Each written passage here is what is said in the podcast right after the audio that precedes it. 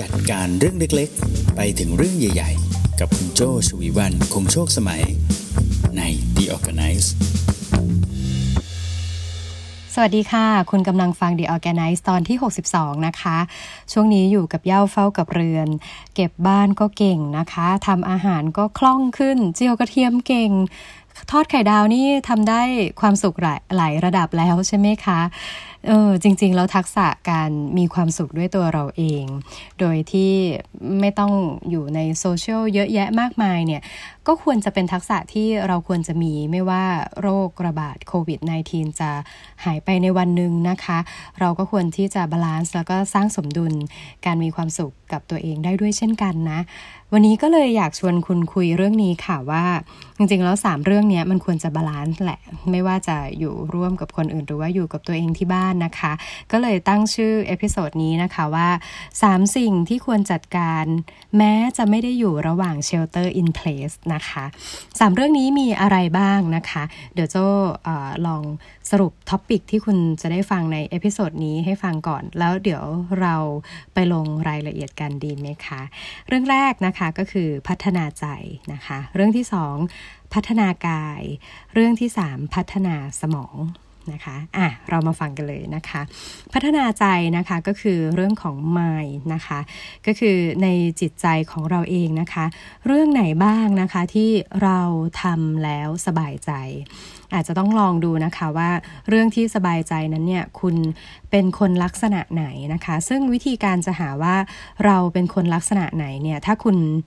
โชคดี แล้วก็รู้จักตัวเอง รู้จักลักษณะ สิ่งหรือกิจกรรมต่างๆ ที่เพิ่มพลังให้กับตัวเองได้เนี่ยถือว่าโชคดีมากนะคะ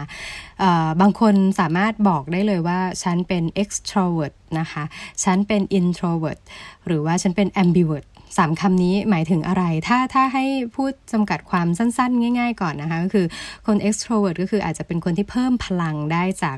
การที่ได้ออกสังคมการได้เจอพบปะผู้คน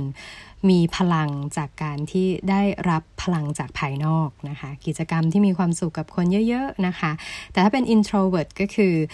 ได้มีพลังหรือว่าเติมพลังกลับมาได้เนี่ยด้วยการอยู่กับตัวเองนะคะ อยู่กับความเงียบสงบต่างๆนะคะ อยู่กับสิ่งที่ทำให้ตัวเองรู้สึกว่า ได้ยินแล้วก็ได้รับความรู้สึกกับตัวเองมากที่สุดนะคะ ในขณะที่ ambivert จะเป็น combination ของสิ่งเหล่านี้นะคะ คือต้องการความสนุกแต่ก็ไม่ได้ต้องการเรื่องอะไรที่เซอร์ไพรส์จนเกินไปนะคะสาม character นี้ไปหาฟังแบบละเอียดได้นะคะ จากรายการเพื่อนบ้านนะคะ รายการ Morning Call ของพี่เก่งนะคะ เมื่อต้นสัปดาห์น่าจะเพิ่งจะรีรันเรื่องนี้ขึ้นมาอีกครั้ง เพราะว่ามีคนถามเยอะนะคะ เป็นช่วงที่ทุกคนเริ่มจะ define ตัวเองว่า เอ๊ะ การที่ฉันมีความสุขกับการ work from home นี่หมายถึงฉันเป็น introvert ใช่ไหม หรืออะไรแบบเนี้ยนะคะ เราก็เลยมารีรันกันอีกครั้งหนึ่ง ดังนั้นแล้วถ้าคุณพอจะอธิบายตัวเองได้ ฉันเป็น type ไหนนะคะ ก็หากิจกรรมที่ทำให้จิตใจเราสบาย แต่ถ้าสมมติ เอ๊ฉันก็ไม่รู้นะว่าฉันเป็นคนยังไง ยังไม่เข้าใจ ตัวเองมากนักนะคะ คุณอาจจะลองหาแบบทดสอบหลาย ๆ อย่างนะคะ ที่จะลองสามารถที่จะแยกได้นะคะ ว่าเรามีจุดอ่อนจุดแข็งในเรื่องอะไรนะคะ ถ้าตัวที่ง่ายที่สุดเนี่ย ที่ออฟฟิศของ RGB ทำบ่อยนะคะ ก็คือเรื่องของ Strength Finders นะคะ Strength Finder เนี่ย ก็จะเป็นของ Gallup นะคะ หนังสือจะเป็นปก สีขาวแล้วก็มีกรอบมีตัวหนังสือสีแดงๆนะคะ ตัวนี้ก็จะง่ายนะคะ แต่จริงๆก็จะมีแบบฝึกหัดที่เรียกว่าหา competency หรือว่าจุดแข็งความถนัดความสามารถของตัวเองหลายสำนักหลายรูปแบบนะคะ อยากให้ลองไปเซิร์ชดูบางทีก็อาจจะได้ค้นพบนะคะว่าเราเป็นคนลักษณะไหน ซึ่งอพอเราค้นพบแล้วว่าเราเป็นคนลักษณะไหนเนี่ยส่วนใหญ่แล้วแบบทดสอบต่างๆ เหล่านี้เขาจะแนะนำด้วยว่า คุณเป็นคนแบบนี้คุณเหมาะกับการทำกิจกรรมอะไรที่จะเสริมทักษะนี้ให้ดียิ่งขึ้น หรือคุณควรจะหลีกเลี่ยงเรื่องไหนที่อาจจะทำให้คุณหมดพลัง หรือเป็นการฝืนธรรมชาติของคุณมากจนเกินไปนะคะ อันนี้ก็คือเรื่องแรกก็คือ พยายามพัฒนาใจนะคะ หาสิ่งที่ทำให้คุณสบายใจทำให้ใจคุณนิ่ง พร้อมที่จะเปิดรับสิ่งใหม่ ๆ เข้ามานะคะ แล้วก็พร้อมที่จะ balance ตัวเองให้ stable เนาะแล้วก็จะได้มีสมาธิในการทำสิ่งต่างๆ ได้ดีขึ้นนะคะ ต่อมาเรื่องที่สองนะคะก็คือพัฒนากายนะคะพัฒนากายเนี่ยก็คือถ้าเอาง่าย ๆ ก็จะไล่ไปตั้งแต่เรื่องของการออกกำลังกายนะคะ หรือว่าการดูแลความสะอาดนะคะ การอินพุต ก็คือการรับประทานอาหารที่มีประโยชน์นะคะ บางคนก็จะถึงกับมีกฎเลยนะคะว่าเอาโอเค ฉันจะเริ่มทานอาหารเช้าตอนกี่โมง แล้วก็จะทานอาหารมื้อสุดท้ายภายในเวลากี่โมงนะคะ เพื่อให้ร่างกายมีวินโดว์ในการที่จะรับประทานอาหารในช่วงเวลา แล้วก็หลังจากนั้นก็จะไม่รับประทานอาหารนะคะ อารมณ์คล้ายๆ fasting นะแต่ fasting เนี่ยก็จะชัดเจนว่ามีอะอด 16 อด18 หรือว่าอด 20 ชั่วโมงอะไรแบบเนี้ยใช่ไหมคะ แต่บางคนเขาก็ไม่ได้มองว่าเป็น fasting แต่มองแค่ว่า อะโอเค หลังจากหกโมงเย็นเป็นต้นไปนะ จะไม่ทานอาหารหนัก เพราะว่าเดี๋ยวจะนอนไม่สบายอะไรอย่างนี้เป็นต้นนะคะ หรือบางคนก็จะมีกฎกับตัวเองว่าโอเคจะรับประทานไขมันแค่เฉพาะไขมันดีเท่านั้นนะคะ หรือว่าทานแป้งก็จะเป็นไม่ทานแป้งที่เป็นแป้งขาวนะคะ หรือว่า ก็จะไม่ทานพวกไขมันทรานส์หรืออะไรแบบนี้นะคะ ก็ก็จะมีวิธีการ แล้วแต่ก็ต้องดูธรรมชาติของตัวเองด้วยนะคะ บางคนใช้กิจกรรมในกิจกรรมในแต่ละวันเนี่ยใช้พลังงานต่างกัน บางคนจำเป็นต้องทานแป้ง เพราะว่ากิจกรรมหลักๆ ในทั้งวันเนี่ยใช้พลังงานเยอะนะคะ ในขณะที่บางคนอาจจะขยับตัวน้อย ไม่ได้รู้สึกว่าถ้าทานแป้งเยอะแล้วจะทำให้มีเรี่ยวแรง แต่กลับจะรู้สึกทำให้ง่วงก็ต้องดูนะคะว่าตัวเราเองเหมาะกับรับประทานอาหารแบบลักษณะไหนนะคะ ที่สำคัญนะคะ ซึ่งอยากจะฝากไว้เลยการพัฒนาร่างกายเนี่ยก็คือเรื่องของการออกกำลังกายนะคะ ร่างกายเราเคยมีผู้ใหญ่สอนบอกคิดง่ายๆ ร่างกายเรามันมีกล้ามเนื้อเนี่ยกล้ามเนื้อที่ว่านี้มันแข็งแรงมากกว่าแค่การเดินไปเดินมา การตัก ยกช้อนขึ้นมารับประทานอาหารไป มันมีกล้ามเนื้อมันทำอะไรได้มากกว่านั้น แสดงว่าเราควรจะไปออกกำลังใช่ไหมคะแล้วก็จริงๆแล้วการออกกำลังกายเนี่ยก็ทำให้มีฮอร์โมนต่างๆเกิดขึ้นนะคะ ซึ่งทำให้ร่างกายกระชุ่มกระชวยนะคะทำให้ระบบเผาผลาญต่างๆดีนะคะ แล้วก็ทำให้เรานอนหลับสบายยิ่งขึ้นด้วยนะคะ ร่างกายก็แข็งแรงมีภูมิต้านทาน นี่ก็คือเรื่องของการพัฒนากายนั่นเองนะคะ มาถึงเรื่องที่ 2 แล้วนะเรื่องสุดท้ายนะคะก็คือการพัฒนาสมองนะคะ สมองที่ว่าเนี่ยก็คืออาจจะเป็นทักษะที่คุณจำเป็นจะต้องใช้นะคะไม่ว่าคุณจะเป็นนักเรียนนักศึกษา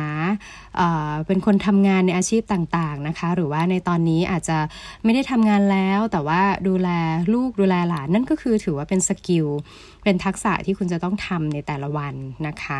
ลองดูสิคะว่าทักษะที่คุณจะต้องทำนอกเหนือจากการดูแลกายดูแลใจแล้วเนี่ยมีเรื่องอะไรนะคะ เช่นโอเคอในช่วงนี้คุณอาจจะต้องมีทักษะในเรื่องของการทำอาหารเพิ่มขึ้นอีกอย่างนะ เพราะว่าตอนนี้กลายเป็นว่าทางบ้านเนี่ยเราดูจะเป็นคนตื่นเช้าสุด แล้วก็ทำอาหารได้ไวที่สุดแล้วนะคะ ช่วงนี้อาจจะต้องมีพัฒนาสมองเรื่องของการฝึกทักษะในการทำอาหารเพิ่มเติมหรืออะไรอย่างนี้นะคะ หรือว่าทักษะในการทำงานเราจะต้องพบปะผู้คนนะคะ จะต้องเข้าใจผู้คนอ่าโอเคงั้นก็ลองหาหนังสือเกี่ยวกับเรื่อง soft skill นะคะ เกี่ยวกับ people skill อ่านไหม หรือว่าฟังพอดแคสต์เกี่ยวกับเรื่องคนเรื่องผู้คนอะไรอย่างนี้ให้มากขึ้นหรือเปล่านะคะ ถ้าคุณทำงานเกี่ยวกับ marketing อ่าลองเสพอะไรที่เกี่ยวกับการตลาดดูไหมนะคะ ข่าวสารอะไรต่างๆ เยอะแยะมากมายนะคะ ที่จะพัฒนาเรื่องสมองของคุณขึ้นไปอีกนะคะ อะก็จะทบทวนกันอีกครั้งนะคะ ก็มี 3 เรื่องนะคะที่ควรบาลานซ์ mind health แล้วก็ skills นะคะ ซึ่ง 3 เรื่องนี้ก็คือการพัฒนาใจพัฒนากายแล้วก็พัฒนาสมองนะคะ ทีนี้อยากชวนคุณฟังอีกว่า แล้วถ้ามันไม่บาลานซ์จะเกิดอะไรขึ้น ถ้าเรื่องใดเรื่องหนึ่งมีมากไป หรือน้อยไปจะเป็นอย่างไรนะคะ อะลองดูซิว่าถ้าเราตามใจเราเองมากเกินไปจะเกิดอะไรขึ้นเอาโอเค เราอยากให้ใจเราสบาย ตื่นเช้ามาเราก็ค้นพบแล้วว่ากิจกรรมที่ชอบที่สุดก็คือสปาโยคะนะคะ เราก็จะอ่านหนังสือของเราไปเรื่อยๆ chill out นะคะ ฟังเพลง เกิดอะไรขึ้นคะทั้งวันเราก็แทบจะไม่ได้ทำอะไรเลยนะคะ ไม่ได้ออกกำลังกายไม่ได้พัฒนาสมองใด ๆ ถามว่าทำบ้างได้ไหมก็ดีนะคะ เป็นการดีท็อกซ์จากสิ่งอื่นๆเลย แล้วก็มุ่งไปที่เรื่องการทำให้ใจสบาย แต่ถ้าทำติดกันเป็นยังไงคะ มันก็จะกลายเป็นว่า balance ในเรื่องของกายและสมองพร่องลงไปนะคะ คุณก็อาจจะไม่ productive ไปเลย เมื่อเป็นอย่างนี้ติดกันนะคะ แล้วถ้าคุณ โฟกัสกับการพัฒนากายมากเกินไปล่ะคะมันก็จะกลายเป็นว่าคุณอาจจะบาดเจ็บจากการออกกำลังกายก็ได้นะคะ หรือว่าบางครั้งเคยไหมคะเคยได้ยินไหมคะที่บอกว่าทานอาหารเมื่อเมื่อสักครู่เรามีพูดกันไปว่าเป็นเรื่องของการทานอาหารใช่ไหมคะทานอาหารดีแล้ว ดีนะคะ แต่ว่าเยอะเกินไป เยอะเกินกว่าที่ร่างกายต้องการนะคะทานอะโวคาโดทานถั่ว แต่หัวมันเยอะเกินกว่าที่ร่างกายจะใช้ออก มันก็เป็นส่วนเกินได้เหมือนกันนะคะ หรือคุณโหมฟาสติ้งกินน้อยไป กินน้อยไปจนเกิดความเครียดนะคะ กลายเป็นโรคกระเพาะอาหารก็มีนะคะ บางคนที่ไม่ได้ศึกษามาให้ดีก่อน ก็กลายเป็นมีปัญหาในการรับประทานอาหารการย่อยไปนะคะ อาจจะบาดเจ็บอาจจะมีปัญหาในสุขภาพร่างกายได้ ถ้าคุณไม่ balance ดีในเรื่องของร่างกาย แล้วถ้าเรื่องสมองล่ะคะ ถ้าคุณอาจจะทำงานเยอะเกินไปนะคะ หรือว่าเรียนเรียนเรียนจนไม่ได้พักเลย โดยเฉพาะยิ่ง work from home นะคะ ตัวดีเลย ตอนแรกเราก็คิดว่าสบายใช่ไหมสักพัก อุ้ยตายละกลายเป็นว่านั่ง con conference call โจ้นี่สูงสุดนะคะ เนี่ยล่าสุดที่ที่ทำ work from home มีอยู่วันหนึ่งอะโจ้นับแล้วโจ้ conference call ไปหก conference call เราไม่ใช่แบบในแบบไม่ใช่ห่างกันด้วยนะ เหมือนติดกันเลยอะวางคนนี้ต่อคนนั้น วางคนนี้ต่อคนนั้น แล้วก็อ้าวนี่เรา conference call เยอะขนาดนี้แต่ว่ามันก็ไม่ได้แบบนานขนาดนั้นนะ เพราะว่าเจ้าซูมมันก็จะมีเวลา limit มันใช่ไหมคะ ถ้าเราใช้ตัวฟรี ซึ่งดีนะ โจ้บอกน้องว่า เออ ก็ limit ไว้ก็ดีนะ เวลาที่เราจะประชุมเราจะได้แบบพยายามที่จะให้มันเข้าประเด็นแล้วให้มันอยู่ภายในช่วงเวลาที่ เขาใช้ได้นั่นแหละตามนั้นนะคะเอ่อถ้าคุณไม่ไม่ balance ในเรื่องของการพัฒนาสมองพัฒนา skill บางครั้งคุณอาจจะเครียดเกินไปนะ อันนี้ก็ต้องระวังนะคะ แต่ถ้าคุณย่อหย่อนไปเลย มันก็จะกลายเป็นว่าคุณ catch up หรือตามเทรนด์ตามเทคโนโลยีในช่วงนั้นไม่ทันนะคะ สิ่งที่คุณรู้ในวันนี้เนี่ยพรุ่งนี้มันอาจจะมีการเปลี่ยนแปลง ถ้าคุณไม่คอยอัปเดต ไม่คอยอติดตามข่าวสารนะคะ มันก็จะกลายเป็นว่า out นะคะ หรือว่าสิ่งที่คุณรู้เขาอาจจะไม่ได้ใช้กันแล้วนะคะเอาล่ะ ครบถ้วน 3 เรื่องนะคะ ว่าทำไมต้อง balance แล้วถ้ามันไม่ balance จะเกิดผลดีผลเสียอย่างไรนะคะ ก็ยังไง feedback กันมาได้นะคะ ก็ยังมีพูดคุยกันมาถึงแม้ว่าเราจะ work from home แล้วก็พยายามหาอะไร balance ฟังกันดูนะคะ จะเป็นพอดแคสต์ของ The ORGANICE เองนะคะ หรือว่าช่วงนี้ Creative Talk เราก็มีรายการใหม่ๆ เยอะขึ้นนะคะ ไม่ว่าจะเป็น In Law นะคะที่พูดคุยเรื่องกฎหมายแบบฟังง่ายๆนะคะ กับคุณมิกกี้ยุทธนานะคะสีสวัสดิ์จาก iTax นะคะ แล้วก็จะมีรายการอีก 2 รายการนั้นก็คือ People Ship นะคะซึ่งเป็นรายการที่พี่เก่งสิทธิพงศ์ศิรมาศเกษมนะคะ พูดคุยกับคุณทอฟฟี่แบรชชอนะคะ แล้วก็คุณ BHR The Next Gen นะคะ พูดเรื่อง ผู้คนพูดเรื่องเกี่ยวกับผู้คนนะคะะก็น่าสนใจมาก ซึ่งเป็นทั้งเรื่องในมุมของที่ทำงานนะคะ จะจะเป็นมุมมองของทั้ง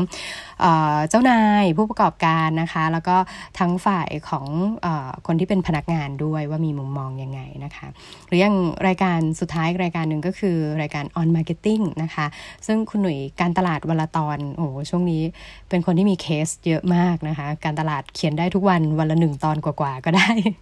นะคะก็มาพูดคุยกัน ลองเลือกฟังกันดูนะคะพอดแคสต์ก็เป็นอีกทางเลือกหนึ่งที่